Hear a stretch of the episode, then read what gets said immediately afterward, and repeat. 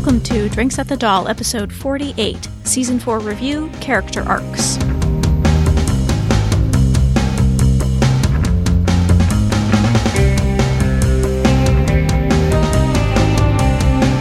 You're listening to Drinks at the Dal, a podcast way station for Lost Girl fans. I'm your host, Stephanie, and this is the second part in our season 4 review. You can listen to the first part in which we talk about Bo and her character arc at drinksatthedoll.com slash 47. We were joined by guest Melanie Killingsworth, who is a writer and filmmaker who works out of Portland. She blogs about TV and film over at melsbells.wordpress.com.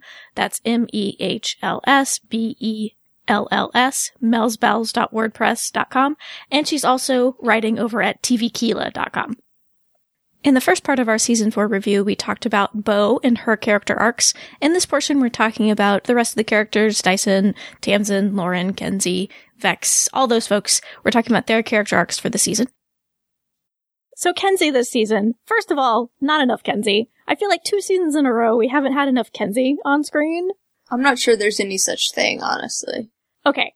There's such a thing as enough Kenzi. There's not such a thing as too much Kenzi, but there was definitely not enough Kenzi. Fair enough. there was enough Kenzi in season one and season two. There was not enough Kenzi in season three and season four, in my opinion. So Kenzi's big storyline in season four really started at the end of season three, and it's her feeling out of place as a human in the Fae world. And I thought that was sort of a, a interesting storyline for her this season. I loved the theme. I think as as Lauren honestly started to find a little more of her place, not that not that it was incredible, but those two characters have always had very similar themes and Lauren started to find a little more of her own place and got to leverage a little bit of her knowledge against the the Fae Order as it were. Kenzi was flailing a little bit more. Um she didn't have as privileged a position as Lauren did this season, and she didn't have um, nearly as much of, of a grounding with Bo being gone, and so she was really struggling, and I thought it was a really fascinating place to take the character, kind of a place that's been lurking in the in the background. We also actually got her her actual family to see her actual family to kind of get spelled out what we've sensed for the past three seasons, and it was awesome. Yeah. I always find it fascinating that exploring Kenzi's insecurities and where she belongs, if any, if at any place in the Fae world within her mind, within the last season and a half. Um, and it's quite a turn for the character, someone who's outwardly has all one-liners and is quick on her feet and is very resourceful and knows how to survive, that she has this, you know, shell of insecurity really deep down that she can't shake now that she's entrenched in the Fae world and with Bo being gone. Uh, as you said, Melanie, she was really floundering. And, you know, Bo was like her rock, and without her, she really, you know, had to discover new ways to hide her identity. And I, I did like the whole idea of her getting powers as long as they were temporary. Um, I don't want her to become Fae.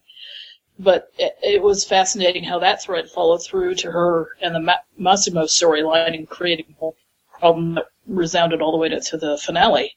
So I, again, I always find it fascinating how Lauren never has any of these issues, but Kenzi does because um, they're just not even. They're different social strata. They're different positions in the Fae world. They're different everything, and I think it's interesting that Bo always claimed Kenzi, but then Lauren finds the idea of Bo claiming her offensive. So, and then the scene where Kenzi finally says, "Unclaim me," because she doesn't want anything to do with the Fae world, but then she's so loyal to Bo, she comes back anyway. Um, I think that's when she finds out that it's not just about where she belongs in the Fae world, but it's about that Bo is her family and that she's not going to desert her no matter what tragedy she went through uh, with Hale and her family and everything at near the end of the season. So it was like, and then of course the finale, which just made me sob like a little girl. So yeah, it was really fascinating to see her go from floundering without Bo to finding out her purpose in the finale and figuring out that she had a higher higher calling that it was not just a Bo's sidekick or whatever that um, it really was you know the literal heart of the of the character of Bo. So literal. So, so literal. All of the literalism. I, I, I like what you, I honestly think there's two really key differences between Bo claiming Kenzi and Bo claiming Lauren. The first is that Lauren has been in the Fae system for years and she fully grasps what that means. Whereas when Bo claims Kenzi, it's really like, oh, I'm gonna save your life. Okay, cool. It's it's it's just sort of a, a she wants to hang out with Kenzi in this bar, in order to do that, she has to claim her. So it's like, okay, no big deal, I claim her. Right, Yeah. exactly. But uh, there's a second dynamic which I think is important, which is that Bo and Kenzi have already established within the show that there's no sexual potential.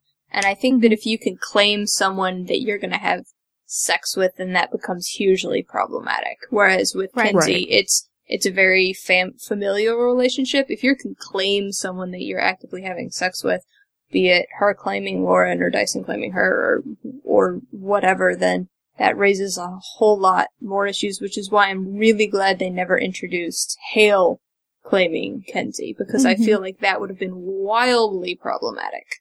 Oh, I never Right. thought of that. Yeah, I, I was glad they never went there as well because yeah, ooh, yeah, Yeah, Bo claiming Kenzi always felt kind of like adoption. Yep. So, It's good. Well, Yeah. to me, I wanted it to come up more because I wanted it to know if it would ever really be an issue, and the fact that it became so that it was such a serious scene when she asked her to unclaim her, I'm like, finally, you know, Kenzi's bringing it up, and it's dawned on her what it means. We're not dawned on her, but you know, it's just it has bigger repercussions. So let's talk a little bit about Kenzi's relationship with Hale. That was a, a big storyline for her as well. And I, I really wish we had gotten more of, of, of that. We, you know, they're really only together for a couple of episodes. And I, I, I don't know. I, it felt like they'd been building to that since at least the end of season one. And then it, it, there wasn't a heck of a lot of, of payoff for the fans, I don't think.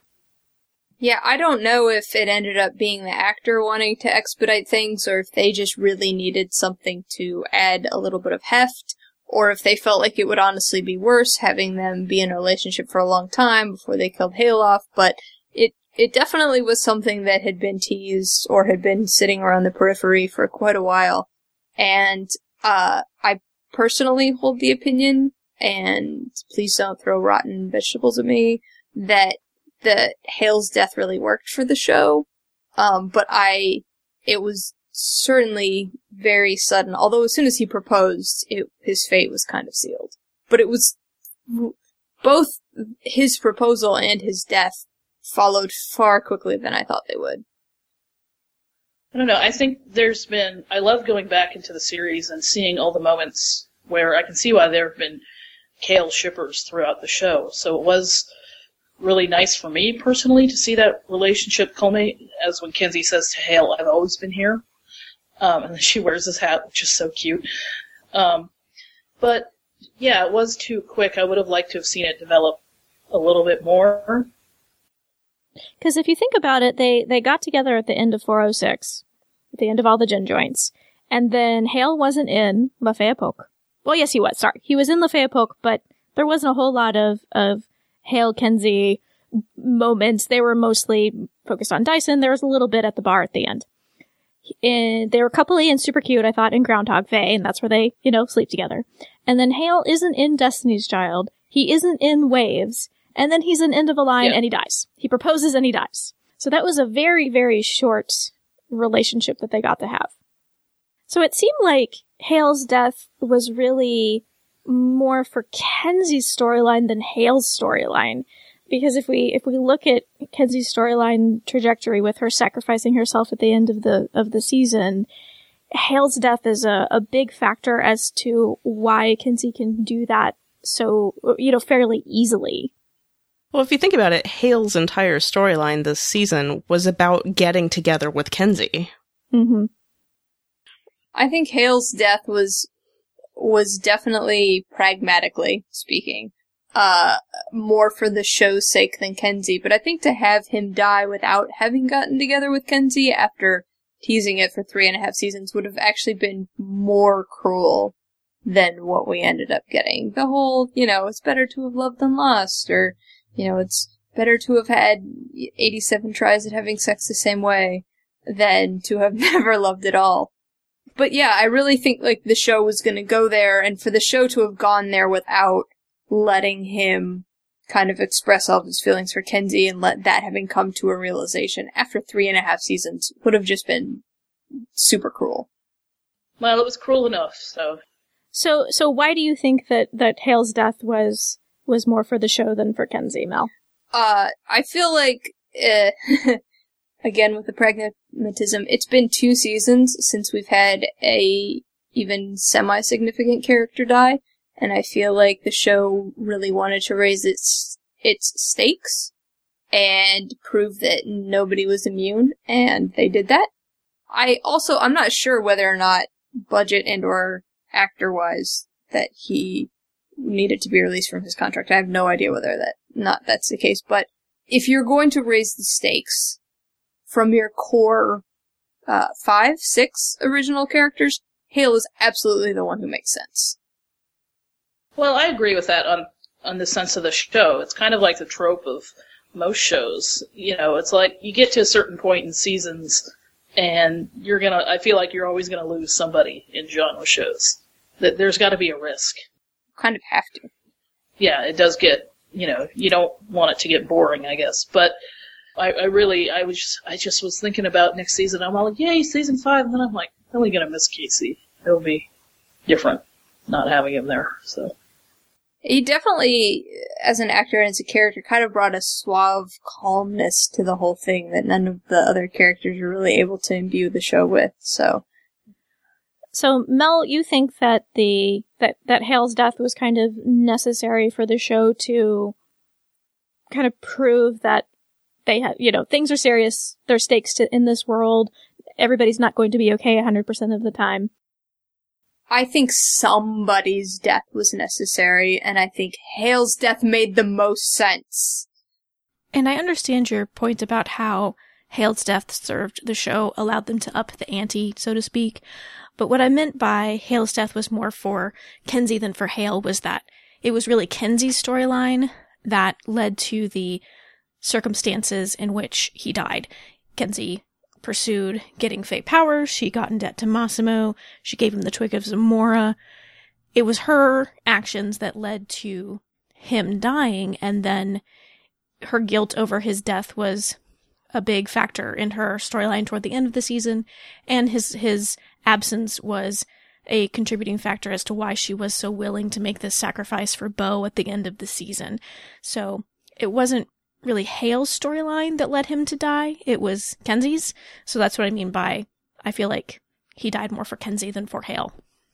So we have that death kind of toward the end of the season, and then at the end of the season we have we have Kenzi's death.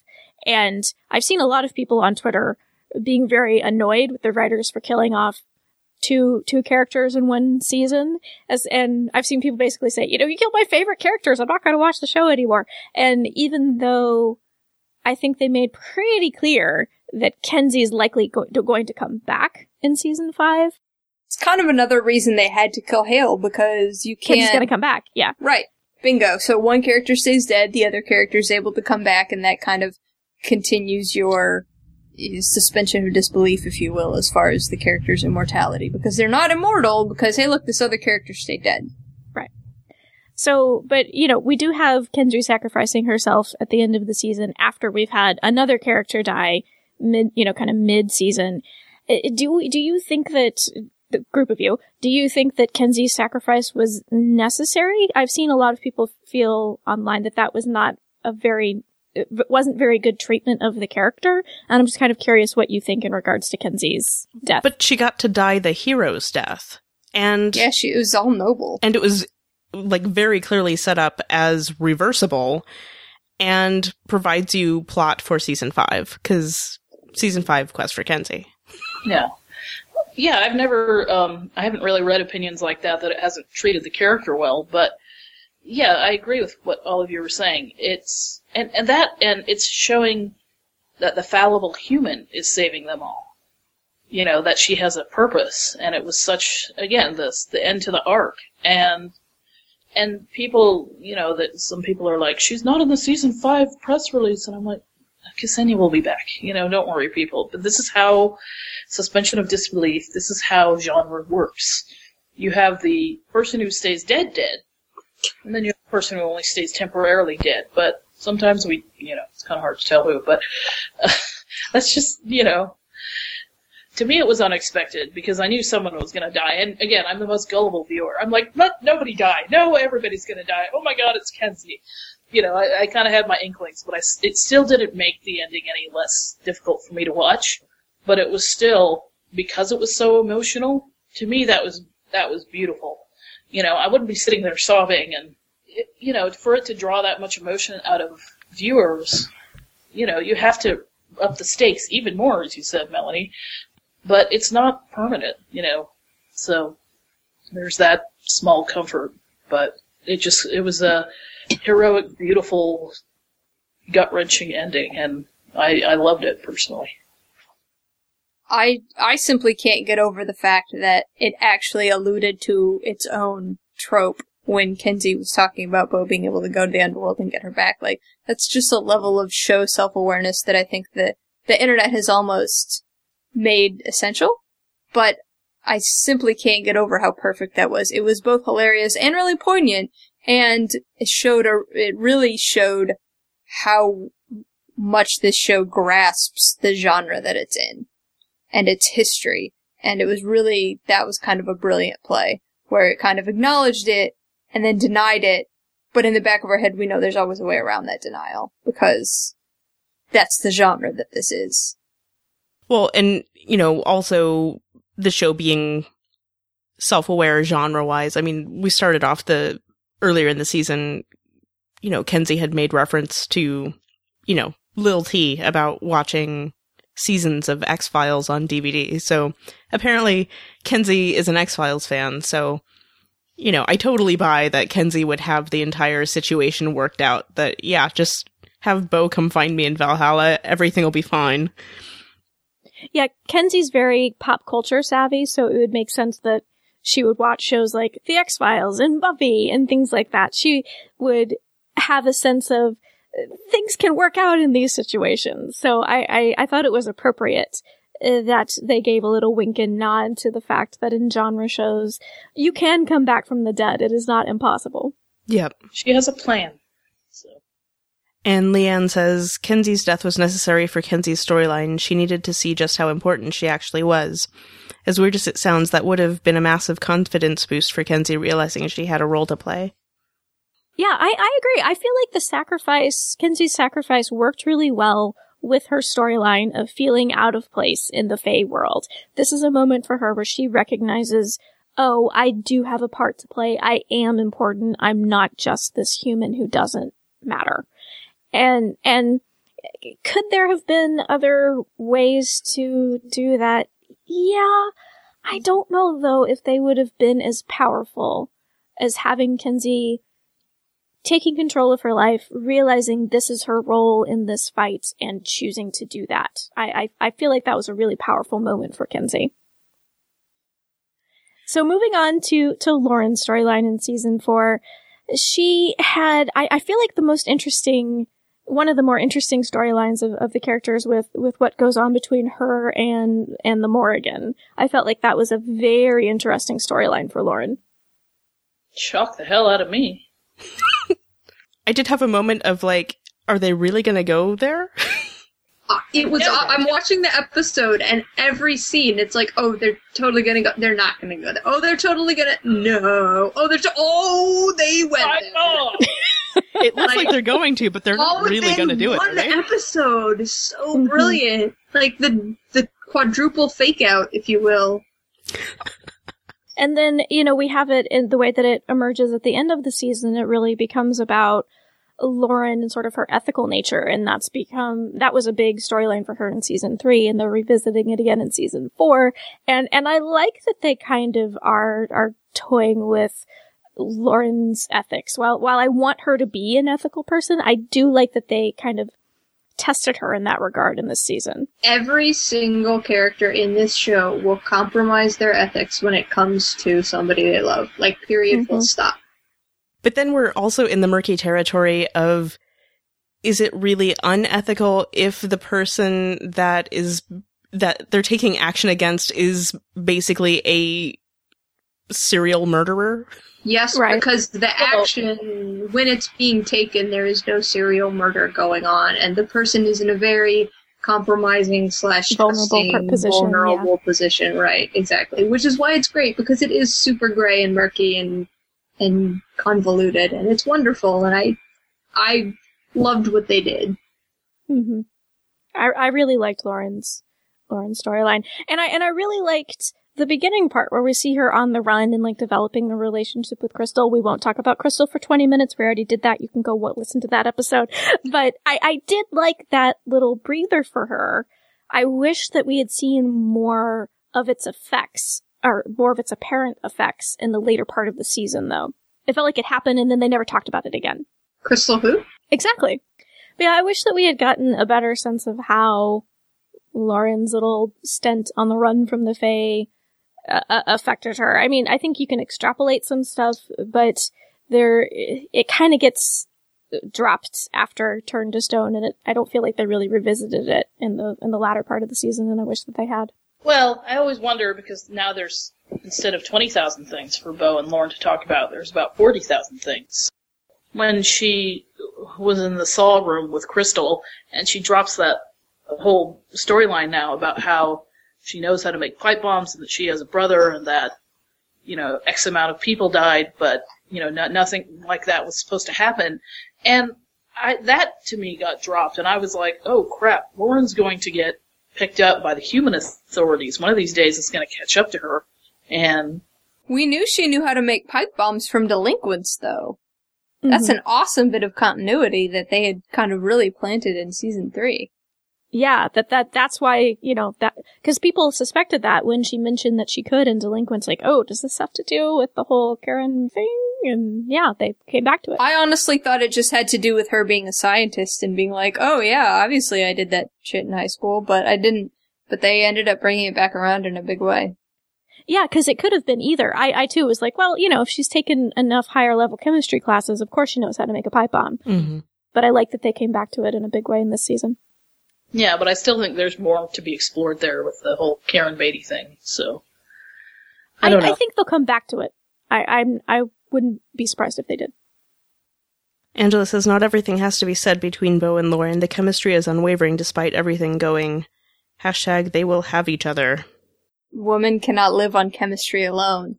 It's like the fact, uh, like yeah, they've got chemistry. Congratulations, but holy crap, the amount of things that they have to say to each other just grow. Like it's one of those things that it just grows and grows and grows. And I think they're both now in the state of, wow, that's a lot of stuff. It's so much easier just to ignore it all.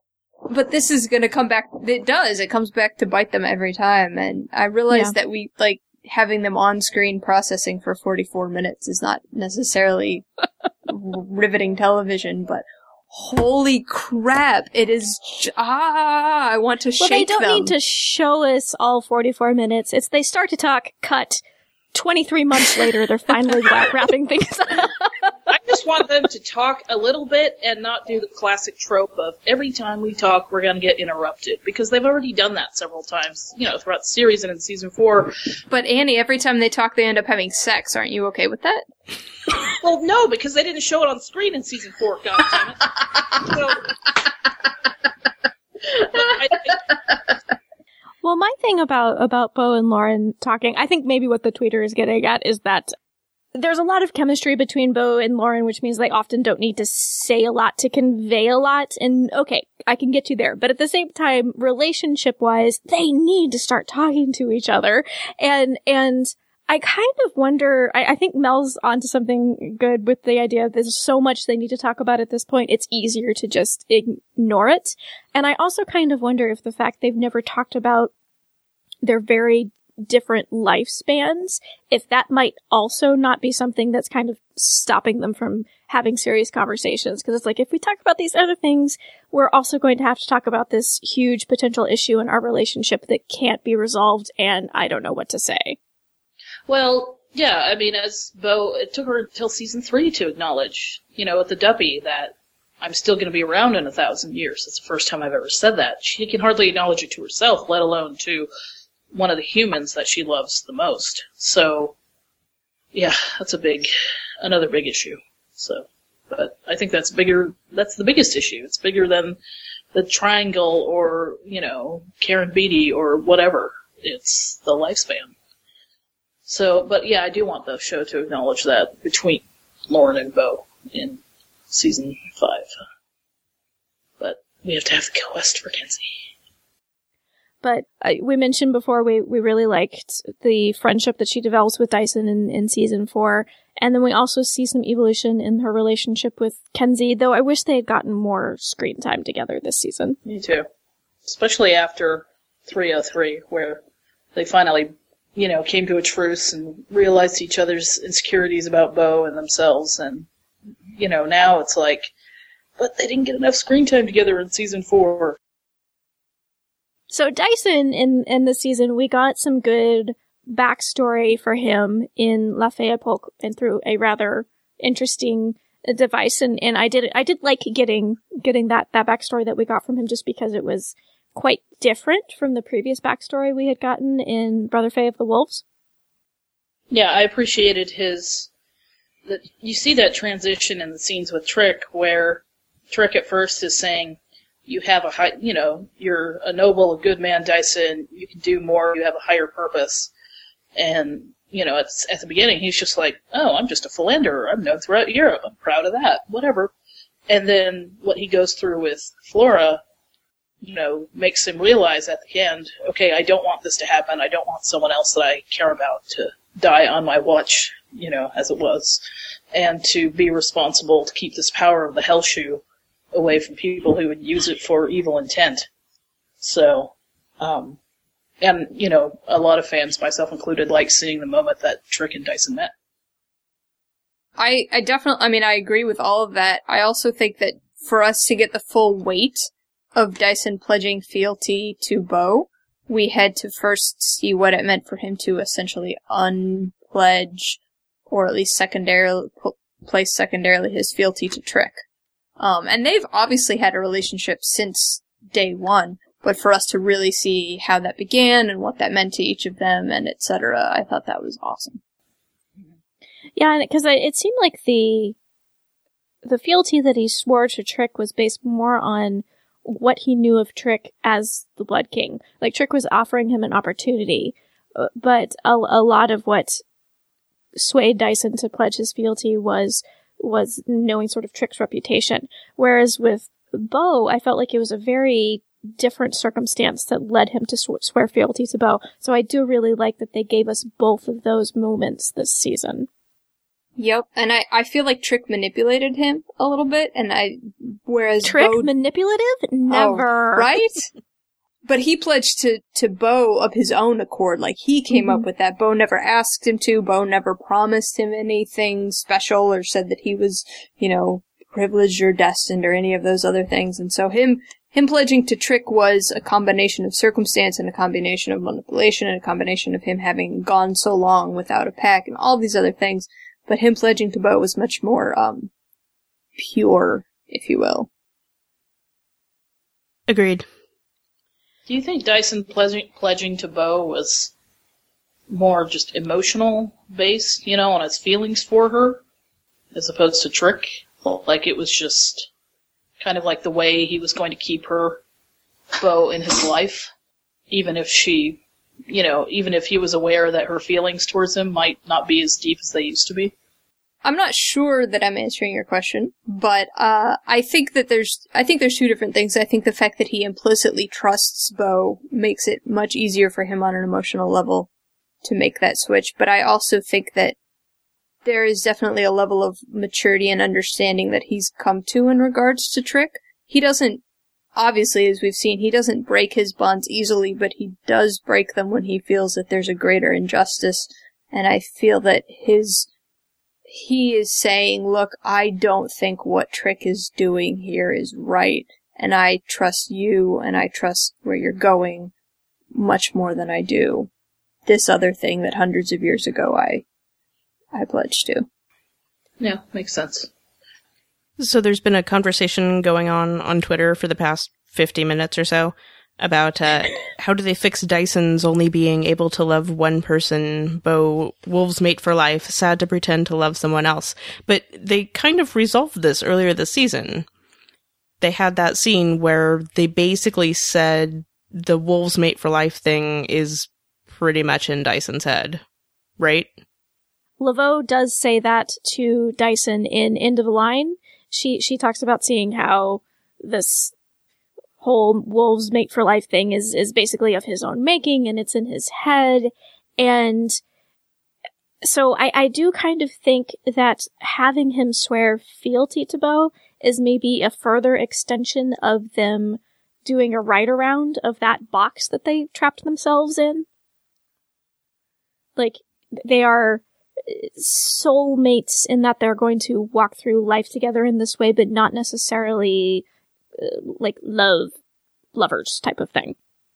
I it doesn't translate as well when you're speaking, but I feel like this kind of made a shift to S O U L mates as opposed to S O L E mates.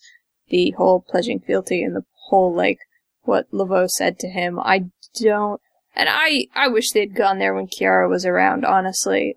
But I do feel like that he's going to evolve to the place where either he's okay with sharing her or he's okay with the new level that their relationship's been taken to. And it's not going to be like in season one, he was very possessive, and I feel like he's kind of been able to evolve past that, which is in general a good thing. I'm not, and, and I'm not trying to say that it's wrong for him to have wanted Bo only, but for her being a succubus kind of takes it to another level.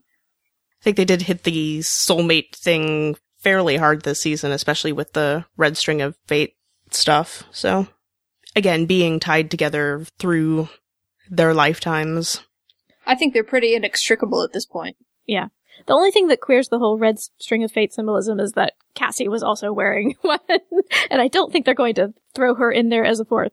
But I, I, do think that was deliberate, this idea that these are the people she, that Bo is going to come back to throughout her life is, is both Dyson and Lauren. Mm-hmm. And there was a point that somebody made that, uh, I think it was Laura made that, um, you know, even if it, it was a life, they sort of wrote in an escape hatch on that because technically Dyson died. That's a good point.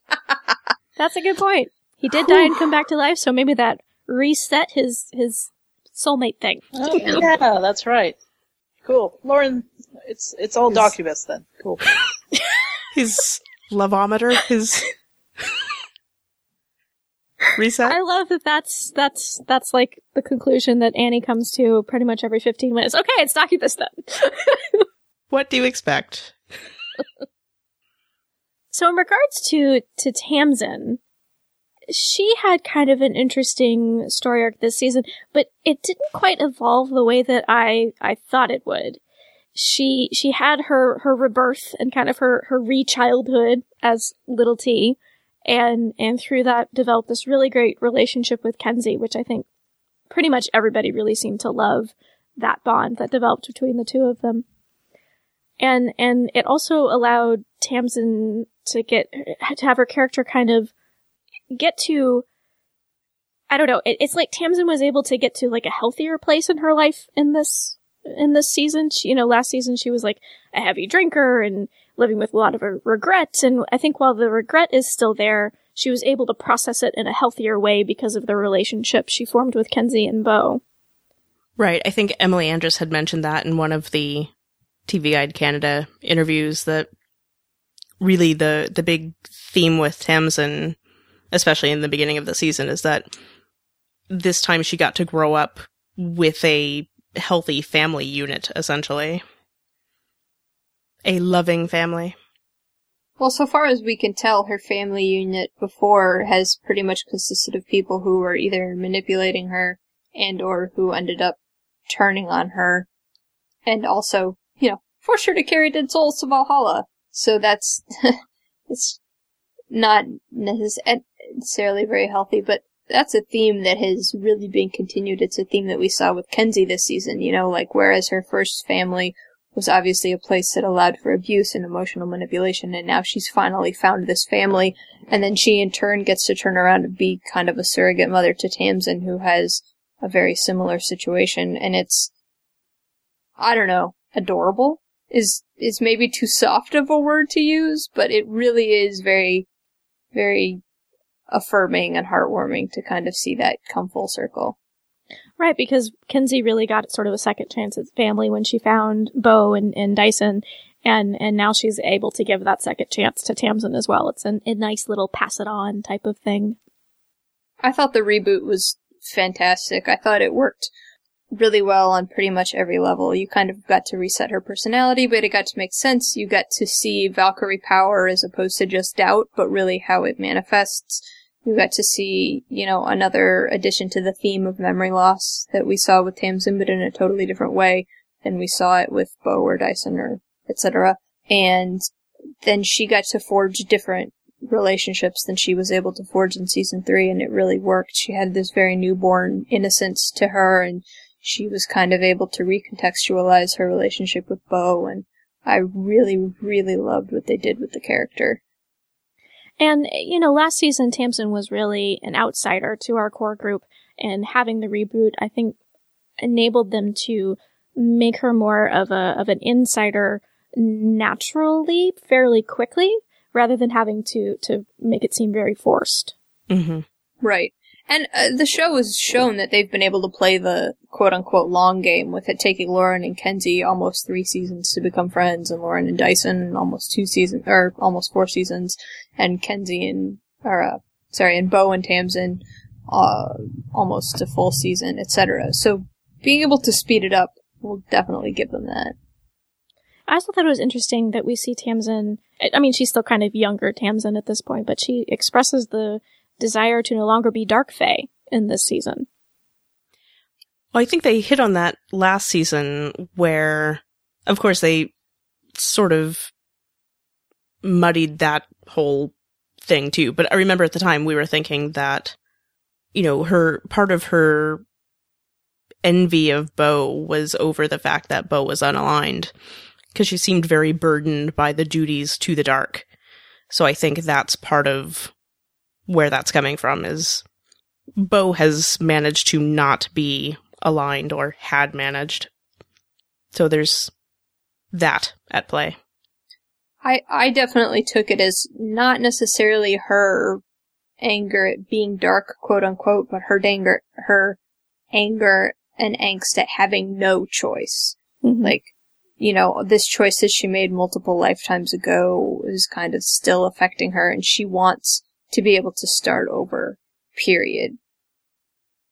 That is kind of not fair to to Fae who have naturally have multiple lifetimes that they're stuck with this choice they made several lifetimes ago. I mean, I guess it's also not fair that, you know, Fae are so long lived and they have to stick with one side or, or the other for their entire long lifespan, but it seems particularly unfair if you get to reincarnate.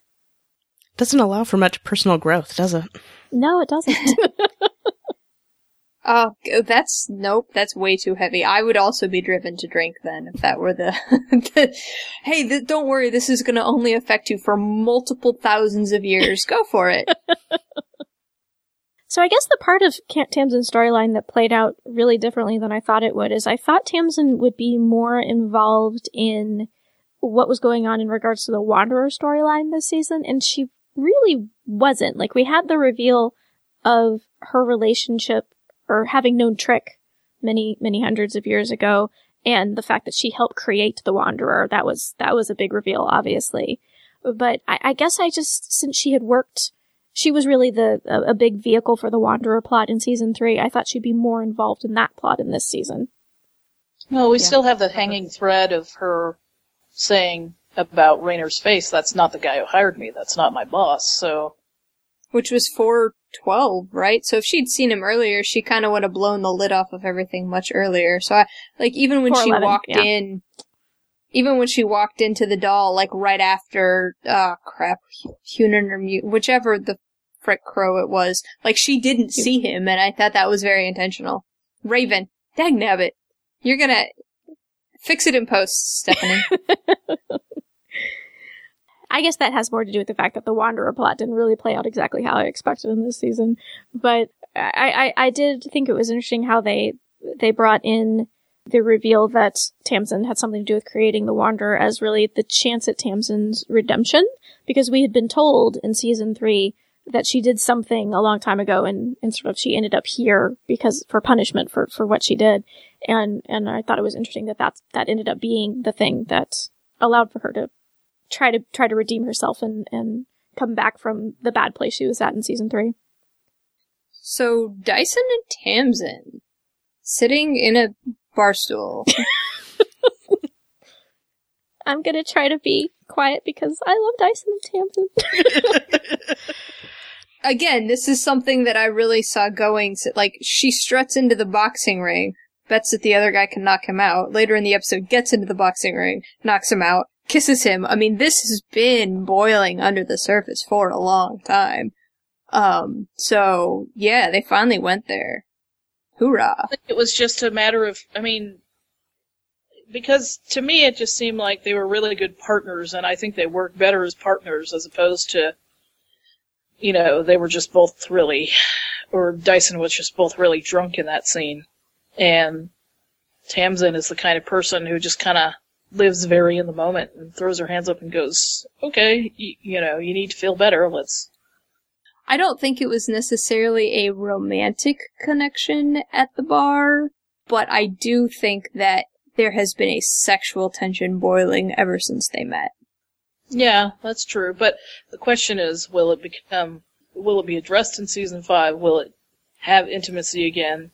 And could it ever become a romantic issue? Of course, the Valkyrie shippers don't want to see that, but um, they've certainly opened that door, and a lot of fans were frustrated that they just dropped it and left it after that episode. yeah, I wish they had. I wish they had more overtly had them reference it, like process it. But I feel like the place where both of them were, it where it was like, hey, this is something that we both like. Lost Girl and Noir, which, uh, you know, I'm very much a Tamsin is a noir detective, although that kind of reset the season, whatever. But Lost Girl slash Noir is very accepting of sex being for like an emotional need, a physical need, a like temporary need, a you know simply overpowering sexual urges need, and so I don't. I think that they are both grown ass adults who could kind of accept that thing in the bar for what it was, and they may move on to have a relationship afterwards, but I don't think that it they necessarily have to. Yeah. I think Stephanie wants it to. I don't know. I would not be opposed. I, I, I like Dyson and Damson. I think they're fun, but I don't think they necessarily uh, dropped it. I do wish that they had talked about it more in the direct subsequent episode in, in Origin. They didn't really reference it at all in that episode, but definitely the way that they were acting in, in the finale indicated that yeah. they're, you know, they, they, they acknowledged the fact that they had sex in, in that episode and that maybe that sort of changed the relationship a little bit. But yeah, I don't know that they necessarily dropped it. However, I, I and and I because I do really think they're going to come back to it in season five. Maybe that's just me being hopeful, but but they I, I do think that they will. But yes, I also like Dyson and Tamsin and think there are interesting story possibilities should they decide to continue with that. Because they're a light and dark fae, and we haven't had a, a light dark fae romance, really. Exactly. So, I mean, I guess we had Bo and, and Dyson fooling around this season, but that was wasn't quite an extended relationship and exploring that that obstacle between the two of them. And I, I would be interested to see them do that with some main characters, have a have a light dark romance and explore those boundaries. Leanne says the fact that the last time you see Dyson and Tamsin in season four is together tells me there will be more of them together. Because I thought it was very sweet when he goes and he fetches her from Valhalla. Mm-hmm. I just think it's funny every time Chris, you and Stephanie say that you're not opposed to that idea. And I'm like, eh, either way. But the poor Valkubus shippers, they get uh, reading the tweets. I'm like, oh my gosh, okay, it's gonna be okay, guys. I think we'll still have enough for everybody in season five.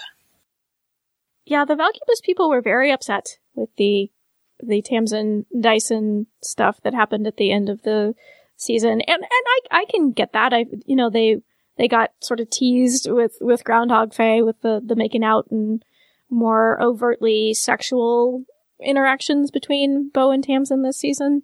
And then they ha- have Tamsin kind of hooking up at, with Dyson at the end of season four. So I can understand them being, being kind of frustrated. I, I feel like in this season they didn't really position Tamsin to be quite the same. What's a good way to put it? Like when we see Bo debating, like who should I choose? She's still talking about Lauren versus Dyson. She didn't throw Tamsin in the mix in in Destiny's Child. So I'm not saying that like they won't go there with with Bo and Tamsin, but I think at this point they don't have Tamsin quite on the same level of potential partner as they do Dyson and Lauren. The dynamic is different. Well, Tamsin said that herself in Groundhog Fae Yeah. that Right. like, you know, and I think that Tamsin there was kind of yearning for it, but she understood that there's not as much of a serious romantic history there, whether she wants there to be or not. Yeah, I, I'll be curious to see if they do try to uh, develop Bo and Tamsin's relationship more in season five, because definitely I think Bo is attracted to Tamsin, but we haven't had as much relationshipy stuff between the two of them. So Trick this season, I, I really loved getting to see evil dictator Trick. I, I quite liked. Trick is best when he's bad. Yeah. I thought he was an a-hole, but Well, yeah. He's always been. He has always been a total self-absorbed, narcissistic, Machiavellian jerk. It's awesome. He was just pretending to be sort of grandfatherly and and loving. I think he does have like genuine feelings for Bo, but he is a manipulative, sneaky little bastard, our Trick. And I like that. I think that makes him interesting. I mean, the first episode, he's talking about whether or not they're going to have to kill her. So, hmm you know, well, I mean, where's the history of ha- where that comes from? That he has to be so conniving and manipulative?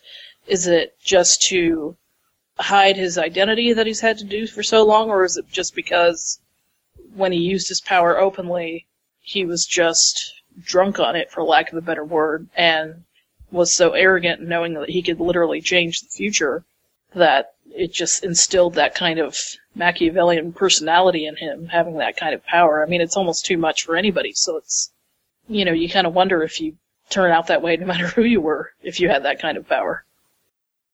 Are you saying that it's another theme of fate versus destiny versus free will? Yeah. I don't know. I mean, it's just, it's fascinating to me to kind of explore the inner workings of Trick. And, uh, yeah. Like his feelings for Bo are on the surface, but his feelings for self-preservation and manipulation run deeper, perhaps. I think that Trick will always put himself first. I mean, they did pretty much say that at some point. I really liked the the background that we got for Trick this season. I feel like we got quite a bit. This idea that he would have been part of the Una Mens if he hadn't taken the papyrus seed and run with it. I thought that was really fascinating. This idea of wanting to preserve y- you know, yes, it is selfish, but I, I do think it's, uh, he wants to sort of preserve his sense of self and not become part of the hive mind. And I think that's interesting about him. I liked getting to see the evil di- dictator trick that emerged when he was talking to Dao Ming and she was forcing him to tell the truth. And then I liked what we got to see in, in the flashback of, of evil dictator trick when he was at his heights of sort of Machiavellian power. And I think as a result of all of that, we really see Trick kind of losing trust from the group because Bo basically tells him, you know, this isn't cool what you've been doing. He's, you know, she talks about being mad that Trick hasn't tried to help her recover her memory. You know, Kenzi seems to not really trust Trick, both because of what Tamsin tells her and probably because of what, what Bo has gone through. And we see Tamsin have this memory and see Dyson pledging his fealty to Bo. So we, I think, I do think we see Trick become more of an outsider this season. So are we going to start calling him a tricktator? oh God, I hope so. I mean, yeah, because the it seems like the friendly old man that just always had his books and his knowledge and was teaching Bo the ways of the Fae is, is kind of gone. But yeah, so I, I did really like the, the story development we got with Trick and I, and I hope to see more exploration of that darker side of Trick further. I also, additionally, really liked seeing Rick Howland play uh, fight with a bow staff. I thought that was fun. I tweeted that to Rick and I said, I want more of that. And he's retweeted it or something. So we also have to talk about Vex. He had a fairly prominent little story arc in, in this season.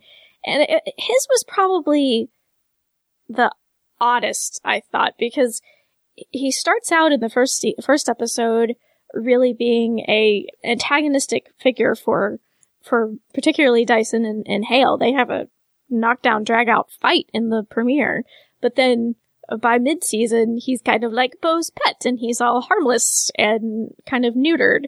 So it was a little weird to see him go from being a very sort of like antagonistic figure to being incorporated into the group so easily. He weirdly dodged a bullet because he promised the Una Mens that he would deliver presumably Lauren. I think the camera was kind of ambiguous as to whether it was Lauren or Kenzi. I think it's supposed to be Bo. Or Bo. Or Bo- right. I think like it ended on Bo, but it was a little bit weird. Um, and he kind of dodged a bullet in that he didn't actually end up having to.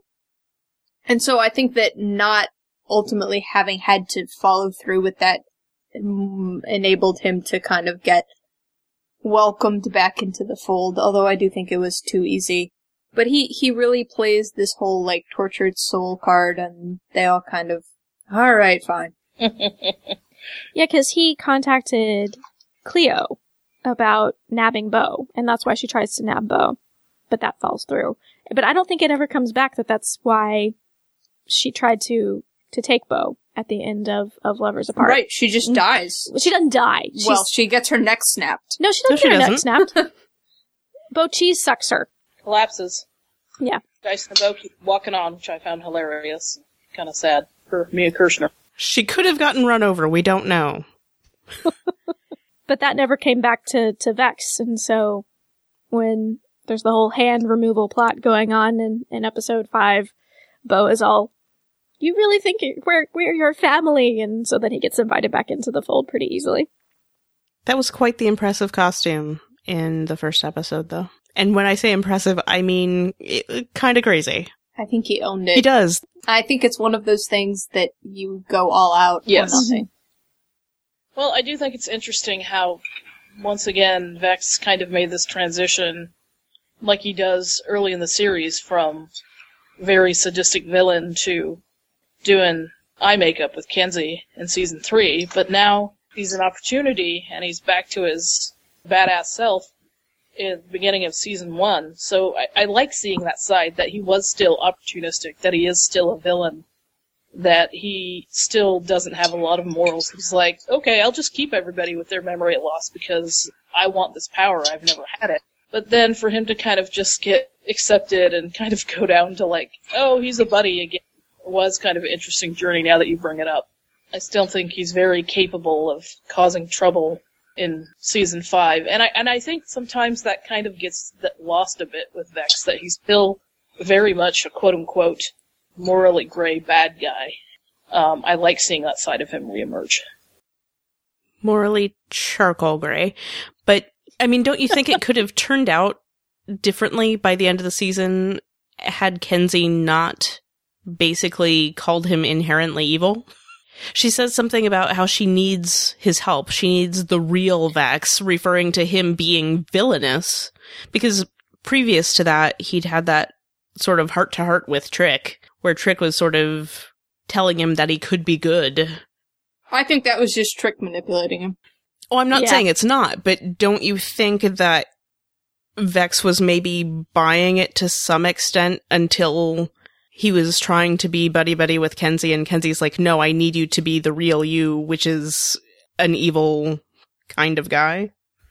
Yeah, I, I think that there's a part of Vex that would like to take a chance and make the better choice, but I still think it's overridden by centuries of being sadistic and looking out for himself and being an SOB, and only recently having being introduced to this dysfunctional family of Bo and Kenzi, and you know the light Fae and having to interact with them in a different way. You know, but I, I still think he's th- that other sadistic side is going to eventually win. It'll be good if they explore that more in season five, as they do with all the characters, the morally gray sides. Uh, Do you think that learning about Vex's history with his family, do you think that helped at all in- in explaining why Bo was willing to sort of take him on as a pet and and bring him back into the fold? Of course. I think she's a softie. Well, yeah, it's true. Bo is a softie. Because we did get that bit of information about his family as well as some information about his relationship with with Massimo. Uh, so we got a lot, quite a bit. I think this is the most we've gotten as far as Vex's backstory has, has been in season four. Oh yeah. But I, yeah, I, I just the whole we've mentioned before when we talked about Massimo that we we wish that that piece of uh, that relationship had been teased out a little better and hadn't just been brought in for one episode. It was just convenient. Yeah. It was plot convenience. But I think it could have been an interesting little storyline for Vex had had they pursued it a little bit longer term. Mm. But it was just yeah, it was just used more like plot convenience, which was a little annoying. Too much thrown in there to properly explain at the end. So Walbush says Vex wants to have morals, he just gets distracted sometimes. I think Vex thinks he wants to have morals, and then as soon as he gets them, he realizes how inconvenient they are. Probably true. Yeah. Not for me. I like having fun. Napping people's necks better. That's that's just easier. I think I think Vex wants to have closer, more intimate relationships, but he doesn't necessarily like the morality stuff that goes along with that. Because he does seem to really plausible. enjoy his relationship with Kenzi. You know, he seems to enjoy having relationships, at least talking relationships with like Bo Dyson and Lauren. So he likes having those connections with people, but the whole idea of be- doing the right things in order to keep them uh, doesn't interest him as much.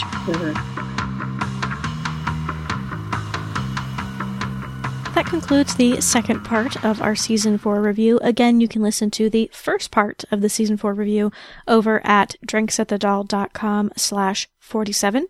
Part three will be released shortly. It will talk about the big bads of the season as well as the themes. But let us know what you thought about the character arcs for each of these main characters in season four. We would love to hear your thoughts. You can leave a comment on the show notes for this episode over at drinksatthedal.com slash 48, or you could send us an email to feedback at drinksatthedal.com. You can also send us a voice message by clicking on the send voicemail tab that's on the right hand side of the page over on the website. I'm so glad you could join us for Drinks at the Dal. My name is Stephanie. Thank you so much for listening. Cheers.